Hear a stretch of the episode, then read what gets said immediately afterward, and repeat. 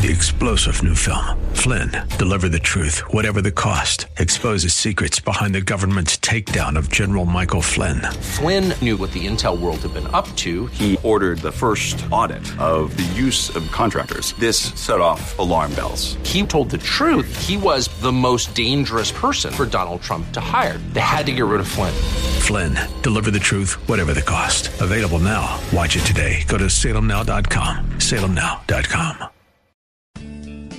Grace and peace to you, and welcome to Reaching for Real Life with Sean Azzaro, the senior pastor of River City Community Church in San Antonio, Texas. A church that exists to help people like you find the real life you were created for and find it to the full. That's what Jesus promised in John 10 10. And today we continue in a new series called The Faith that's based on the book of Titus, a very short letter from the Apostle Paul, written to Titus, but packs a lot with a hot topic for today on leadership. Pastor Sean will tell you how to know if you're an effective leader, and thank God there's no Yelp page to judge us. RealLife.org has this full message, sermon notes, and series available for free, but if you feel led to bless this listener supported radio ministry, then please do. There's a place to give at reallife.org. Today's part two of the message called Calling All Leaders. Pastor Sean is in Titus 1 and put a marker in 1 Peter chapter 5. It's time for Reaching for Real Life. I, want to give us some things that God says to Titus here through Paul about leadership in the church. But I want you to understand wherever you lead, these things are really important. First thing we see leadership begins with character. Paul starts with character. He begins with the reputation and the character of the leaders, not the skills or experience. I'm not saying skills or experience aren't important, but we so often look, when we're look, choosing leaders in the church, in business, education, wherever we're choosing leaders, we often go, let me see the resume and the skills and experience. And, and that's, that's fine, they're important. Just Paul begins with the character. And this is critical because the skills and experience, the resume, isn't going to matter if the character isn't there to back it up. It really doesn't matter. I don't care how skilled, I don't care how talented. If the character's not there, it doesn't matter. When they chose the first deacons in the early church, the apostles were getting so swamped, the, the, the Greek speaking Jewish widows, okay, the church was taking care of those who couldn't take care of themselves. And so there were two major groups Jewish speaking from Jerusalem, and then there were these Hellenistic Jews from all over the surrounding region who were in Jerusalem, and they had needs as well, and their needs were not being met. And they went and complained to the apostles, hey, wait a minute, we're being left out. And the apostles said, Thank you for bringing that to our attention. Here's what we want you to do. Therefore, brothers, pick out from among you seven men of good repute, full of the Spirit and of wisdom whom we will appoint to this duty. They're delegating that responsibility. But look at how he describes them seven men full of good repute, so their reputation, full of the Spirit and of wisdom. See, it begins with character, and then we work from there. People follow character, not position. You understand that? They, they, may, they might comply with power or position because they have to, but they're not really going to follow. And as soon as they don't have to anymore, they won't follow. But when it comes to character, people will follow character. I want to give real quickly six character traits to look for in a leader. They're taken from what Paul wrote, but I've kind of summarized them just to, and these are not, it's not an exhaustive list. But you want to look at the character of a leader. If you're selecting a leader, it's what we look for here in the church, it just as the starting point. I mean, the faith is the first part, but assuming a person who is part of our Christian community and a person of godliness and faith, here are some character traits that we look for. The first is love. And in parentheses next to that, you can write these words, kind of subset. They're caring, they're kind, they're interested in other people. They love God and they love people. They're a person of love. I don't care how great someone may be, I don't care how skilled they may be. If they don't care about people, they're not going to make a good leader. Because leading is basically leading people. It's what it is.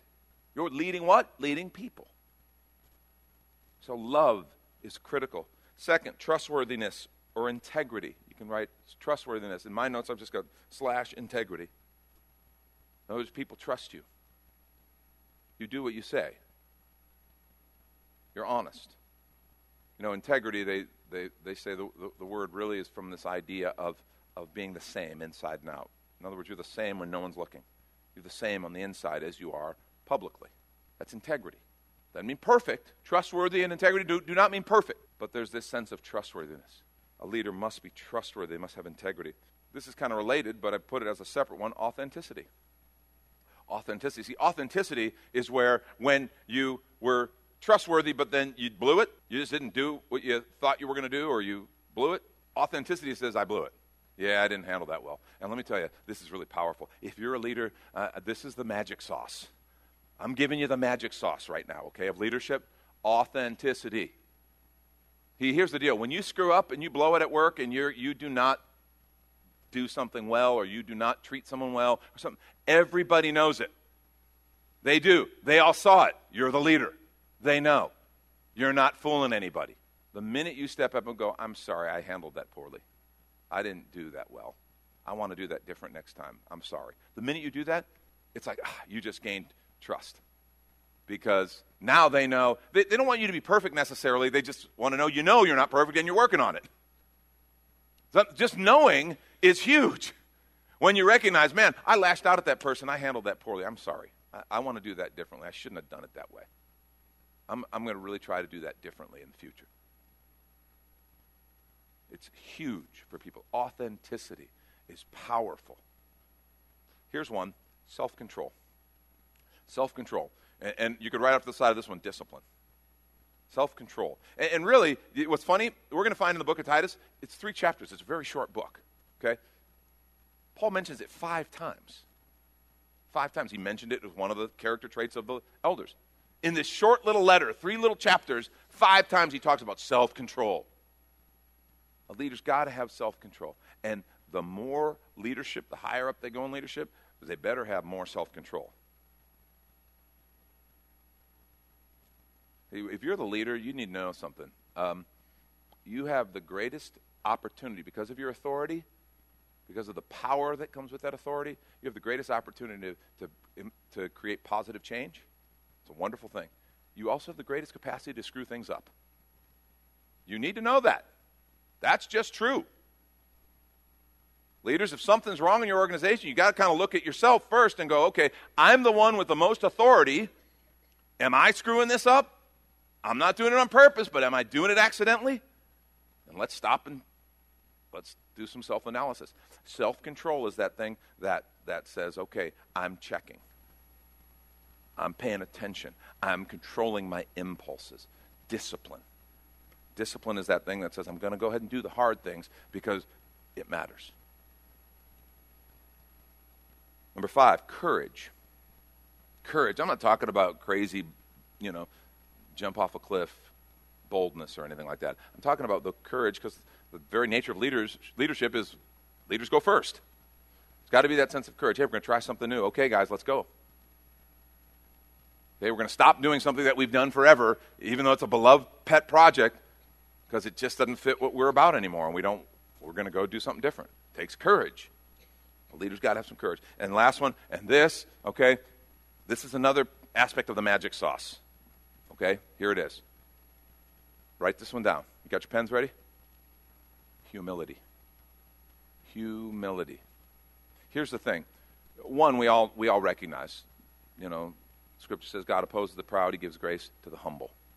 Okay, something very powerful about humility. I want to suggest to you, humility multiplies whatever natural leadership ability you have. Whatever natural talent, whatever natural skills, whatever natural leadership ability you have, humility multiplies it because it understands what I don't do well.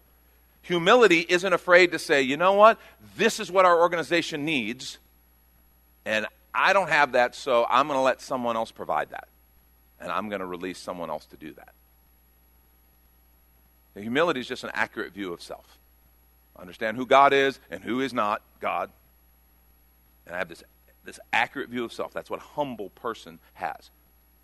And it's very powerful in leadership. Not only in that it prevents you from, from you know, abusing and hurting people and being prideful and arrogant and all those things, which of course is true, but it also multiplies your effectiveness because I'm telling you, you know, John Maxwell talks about leaders and the different numbers of leaders and the leadership level, and, and for a, a, you know a six can't lead a nine and things like that. Maybe I don't know. All I'm saying is, if you're on a leadership scale, a six if you're humble, I think you might be able to lead a nine because you're going to let a nine be a nine. You're not going to be threatened by it. You're not going to be trying to hold that nine back. You're going to say, hey, go for it. You're going to fan the flames. You're going to help them lead fully. I've seen some, some humble people, go, how did they get in that position? Until you sit, hang around them and watch and go, oh.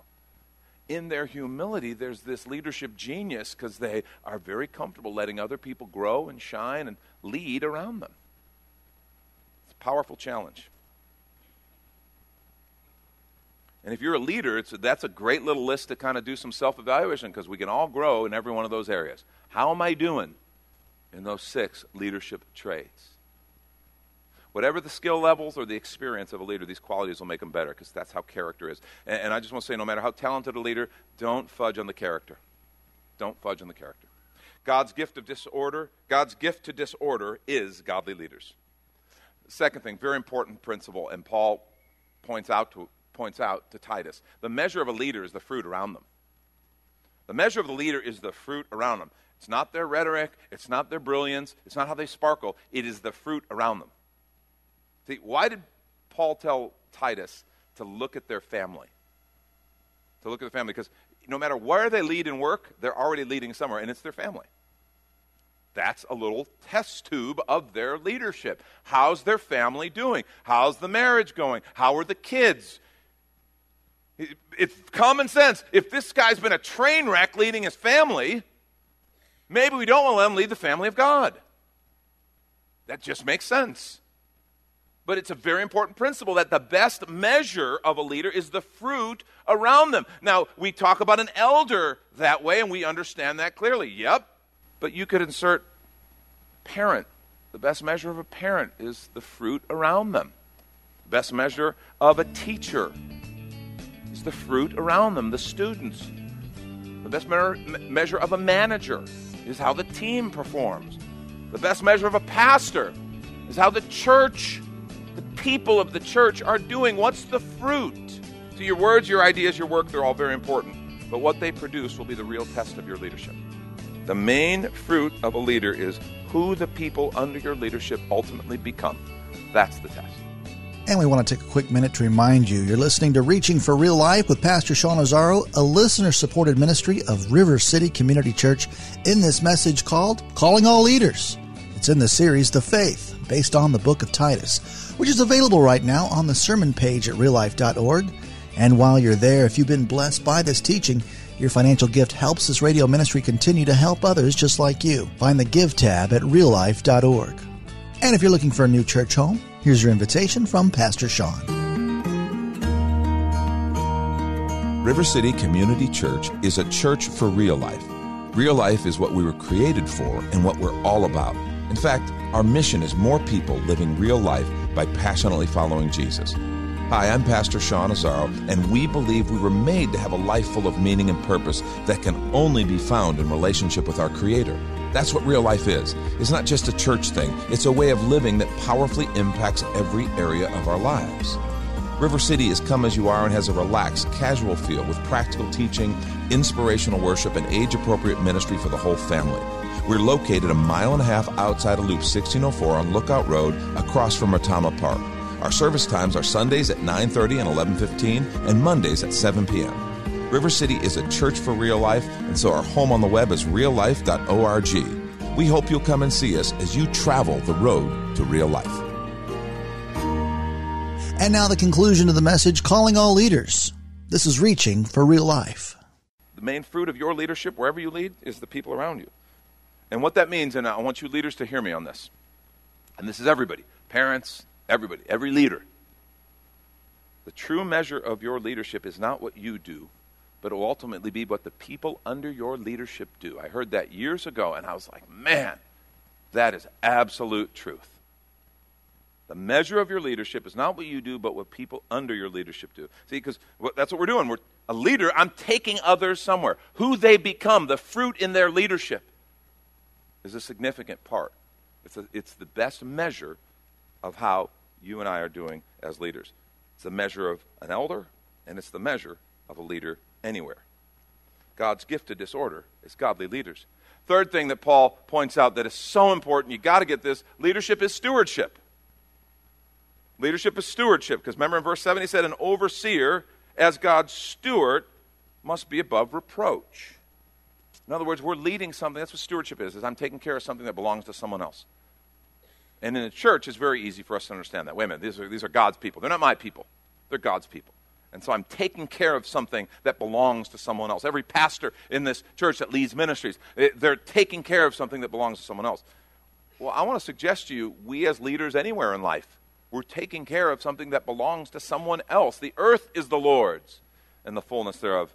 Remember how Peter spoke to elders as a, as a fellow elder, he said, So I exhort elders among you, as a fellow elder and a witness of the suffering of Christ, as well as a partaker in the glory that is going to be revealed. This is 1 Peter 5 1 through 5. Shepherd the flock of God that is among you, exercising oversight, not under compulsion, but willingly, as God would have you, not for shameful gain, but eagerly, not domineering over those in your charge, but being examples to the flock. And when the chief shepherd, and remember, he called them shepherds? And when the chief chief shepherd appears, you'll receive the unfading crown of glory. Now, this is in the church context, so that word shepherd is very appropriate. And, and what he's saying is remember, you elders, you leaders, you pastors, you group leaders, whoever you are, wherever you're leading, remember, they're not your sheep. You are a shepherd, but there is a chief shepherd who you will give account to. This changes. You know, when you understand you're dealing with someone who belongs, whenever you're talking to someone, I'm dealing with someone who belongs to Christ that changes the way I treat people, doesn't it? They're not my people. They're not here for me. They're His, and I'm His. We use the phrase under shepherd. I'm assistant to the regional shepherd, okay? That's free for you office fans. But you understand, there's this stewardship, this accountability. This isn't just for elders, this is for the earth is the Lord's. The silver is mine, the gold is mine, says the Lord. If you run a business, those people, God created them. He has a purpose for their life. Your business, the resources, we want to be stewards. The best leaders understand that leadership is stewardship. There's a great commercial on uh, WOAI, and I've met the owner of this company. He's, I, I believe he is actually technically the owner. But Scott Barr of Southwest Exteriors has a commercial on WOAI where he refers to himself, does the commercial, and then at the end he says, I'm Scott Barr, I'm the steward of Southwest Exteriors. Two things when I first heard him say that. One was, that's awesome. That's awesome that he knows that, he remembers that, and he reminds the person who most needs to be reminded of that is him. And he's reminding himself. My second thought was, I don't know if people listening to commu- your commercial get that. Christians do. But I don't know if unbelievers get listen to your commercial get it, but I guess it doesn't matter. It's awesome. And I've met Scott. I know him. He's a very generous man. He sees his business as a stewardship trust from the Lord, and he handles it that way. And if you've ever met a business person who, who you know, they get that the talent I've been given, the opportunities I've been given, now this business that I have, it's the Lord's. Everything I have is the Lord's. My home, everything I have. That changes the way you lead. When you understand as a parent that this family I'm leading, these kids, they're the Lord's. And I've been given stewardship over them. It's a game changer. You're stewarding the vision. You steward people's lives, their work, their ministry. You steward the culture which means to defend it from harmful influences. The, the leader is the steward. When we, years ago, some of you know, we, in our history, have emerged with another church, Christ Redeemer Church, and we became one church. River City had grown pretty rapidly and was really kind of searching for space. We just didn't have a space. And another pastor and I from this congregation began to connect and pray together, and we got our elders together, and God gave us this crazy idea to m- bring these churches together. Now, this was a church who had gone through a really tough history. And it was a pretty small group of people who were saying, but, but they had this very unique perspective God, it's all yours. Whatever you want to do, we want you to do it. You want us to sell the property we have. You want us, this is how we acquired our Redland, Redland property. It was in this merge. Do you want us to sell it? Do you want us to share it? What do you want us to do? So God brought us together. And what was interesting is one of the leaders made this suggestion. He said, What we should do, because these two churches were very similar in heart and vision, but very different in methodologies and how we, how we did things. And they said, We should m- kind of merge the styles of the church, do a little of both, and, and, and merge the styles. And it was interesting. I, one, I felt that's a really bad idea. Okay, as a leader, and I'm like, that's just a surefire formula to run everybody off, okay? But it was interesting. I didn't even really say that because I understood the why. I understood why, and there, there was, it was a reasonable suggestion. But my first response was, I don't, we're not free to do that. because we're not doing what we're doing because we think we just want to. We've been called by God to do things a certain way, and this is His, not mine. I don't have the freedom to do that. And we, re- we really felt that there was this thing that God asked us to be a part of, and now for this other church, they were having to make the decision are we supposed to be a part of that? And man, I've got to tell you, they heard that and completely responded to that. And, and you know, three of our elders today are elders from that church. A number of the people here are from that church. It's a powerful, powerful time. God did something amazing. But it was interesting because we recognize we're stewarding something that isn't ours. We don't have the freedom just to tweak it and mess with it the way we want. We better make sure it's what the Lord's asking us to do. That's the idea behind stewardship. God's gift to disorder is godly leaders. Last thing, I'll wrap with this. Because now he gets kind of to the, the skill part. Leaders must be knowledgeable and experienced enough to teach and rebuke those under their leadership. Look what the scripture says. Remember what he said, verse 9. He must hold firm to the trustworthy word as taught, so that he may be able to give instruction, that's the teaching, in sound doctrine, and also to rebuke those who contradict it. An elder has to be knowledgeable enough and experienced enough to actually teach people in the word. They don't have to be a gifted public speaker, they don't have to be an orator but they must be mature enough to help someone else come along and understand the Christian faith and understand the walk. That's basic in the role of a leader or an elder in the context of the church. And I think that's true anywhere. As you have a leader, they have to have the experience, the knowledge to be able to help others come along. But what's interesting, he didn't just say to teach others, but he said they must be able to rebuke those who contradict it. And this is never fun. But I just want to say to you this is an, a really important part of leadership. And if you're not willing to do this, you're not ready to be a leader, whether in the church or in education, in business, at home. There are times when you have to just say, Yeah, we don't do that. And that for me has always been a helpful phrase, whether it be with my kids to say, You know, we don't do that. And here's why. You know, Scripture says, we, we have to obey mom and dad because mom and dad are doing our best and God's given us a responsibility. And so you're, you got to obey. We got to do things a certain way. Yeah, we don't treat people that way. You don't lash out at people. You don't do that. A leader's got to be willing to protect the culture. In the context of the church, it is this idea of protecting who we are as the body of Christ. But even in, a, in your business, there are values, there are things that you want to see happen, and there are people who just don't care. And sometimes you have to you have to help them and some will respond really well and they'll really grow. Someone who cares about you enough to bring a loving but real rebuke to you, that's a valuable that's a valuable friend. And I know in our culture, man, it's like I don't want to be that person. I don't want to say anything. I don't want to judge. I just want to be all good. I want to be all good. It's all good. That's not leadership. Because leadership has to acknowledge what's not good and point it out and say, okay, we're going to do things different. They need to be able to teach, they need to be able to rebuke, to protect the body from harmful influences from the outside, but also from the inside. See, authority is a gift to the body of Christ, and it really is, when carried out the way God designed it, it is a gift to any organization, any family. Parents, don't back away from the authority God's given you, please. In a culture that is running from authority, and kids are dying for it, kids are being hurt because parents are afraid to take authority. I know this is counterculture, but it seems like a lot of this Bible of ours is. Let's just acknowledge it and let's make our peace with it because the culture's not doing well. And it starts with our kids. But then, in the context of an organization, you want to know a well run organization? You'll, you'll, when you see a well run organization, there's always healthy authority in place that says, here's who we are, here's what we do, and here's what we don't do and is willing to actually toe the line and create boundaries that help people accomplish that. So, my, my question, I guess, is how do you view leadership? This is where it gets practical for you and I. How do you view leadership on a national level, local, church? Do you have a healthy view? Not, a, not rose colored glasses, but a healthy view of leadership. How willing are you to submit to leadership and authority in your life? Because it's not fun. I mean, I'll, be honest with you. I like being in authority way better than I like being under authority. But here's the deal if I'm not willing to be under authority, God will never let me be in authority. It's just a fact. If you're a leader, God wants you to lead differently from the world's leadership, those character traits that we looked at. What do you think He'd have you work on? As you think about the character traits that you wrote down, or think about some of the things we've talked about, maybe it's the stewardship issue. Maybe it's looking at the fruit and focusing on the fruit, not the bottom line so much. What would God have you focus on? Because we all have influence and we all lead places.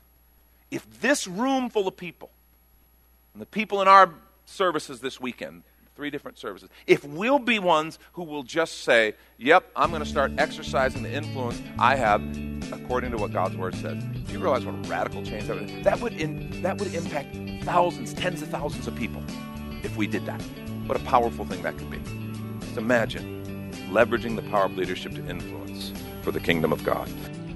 That's Pastor Sean Azzaro. You've been listening to Reaching for Real Life, and if you'd like to hear this full message in the series The Faith, based on the book of Titus, it's available right now on demand at reallife.org. And while you're there, we'd love to hear from you. Send us an email that this program blessed you, or even better, your financial gift helps this radio ministry continue. Find the Give tab at reallife.org. But of course, you're invited to visit and join us at River City Community Church, located on Lookout Road right behind Retama Park, next to the Real Life Amphitheater. If you'd like to call the church, the number is 210 490 5262. As Reaching for Real Life is a service of River City Community Church, and we hope you join us again next time for more Real Life. Three star general Michael J. Flynn, head of the Pentagon Intelligence Agency, knew all the government's dirty secrets. He was one of the most respected generals in the military. Flynn knew what the intel world had been up to. He understood its funding. He ordered the first audit of the use of contractors. This set off alarm bells. The explosive new documentary, Flynn, Deliver the Truth, Whatever the Cost, and covers the facts behind this scandal. Flynn told the truth. He was the most dangerous person for Donald Trump to hire. I find out the worst enemy that I'm going to face in my life is right here in America. They took my assessment and they wanted me to change it. And I was like, I'm not changing it. They had to get rid of Flynn. With in depth interviews, archival footage, and never before seen personal records of the man behind the headlines. I just felt like I was drowning. Flynn, deliver the truth, whatever the cost. Available now. Watch it today. Go to salemnow.com. Salemnow.com.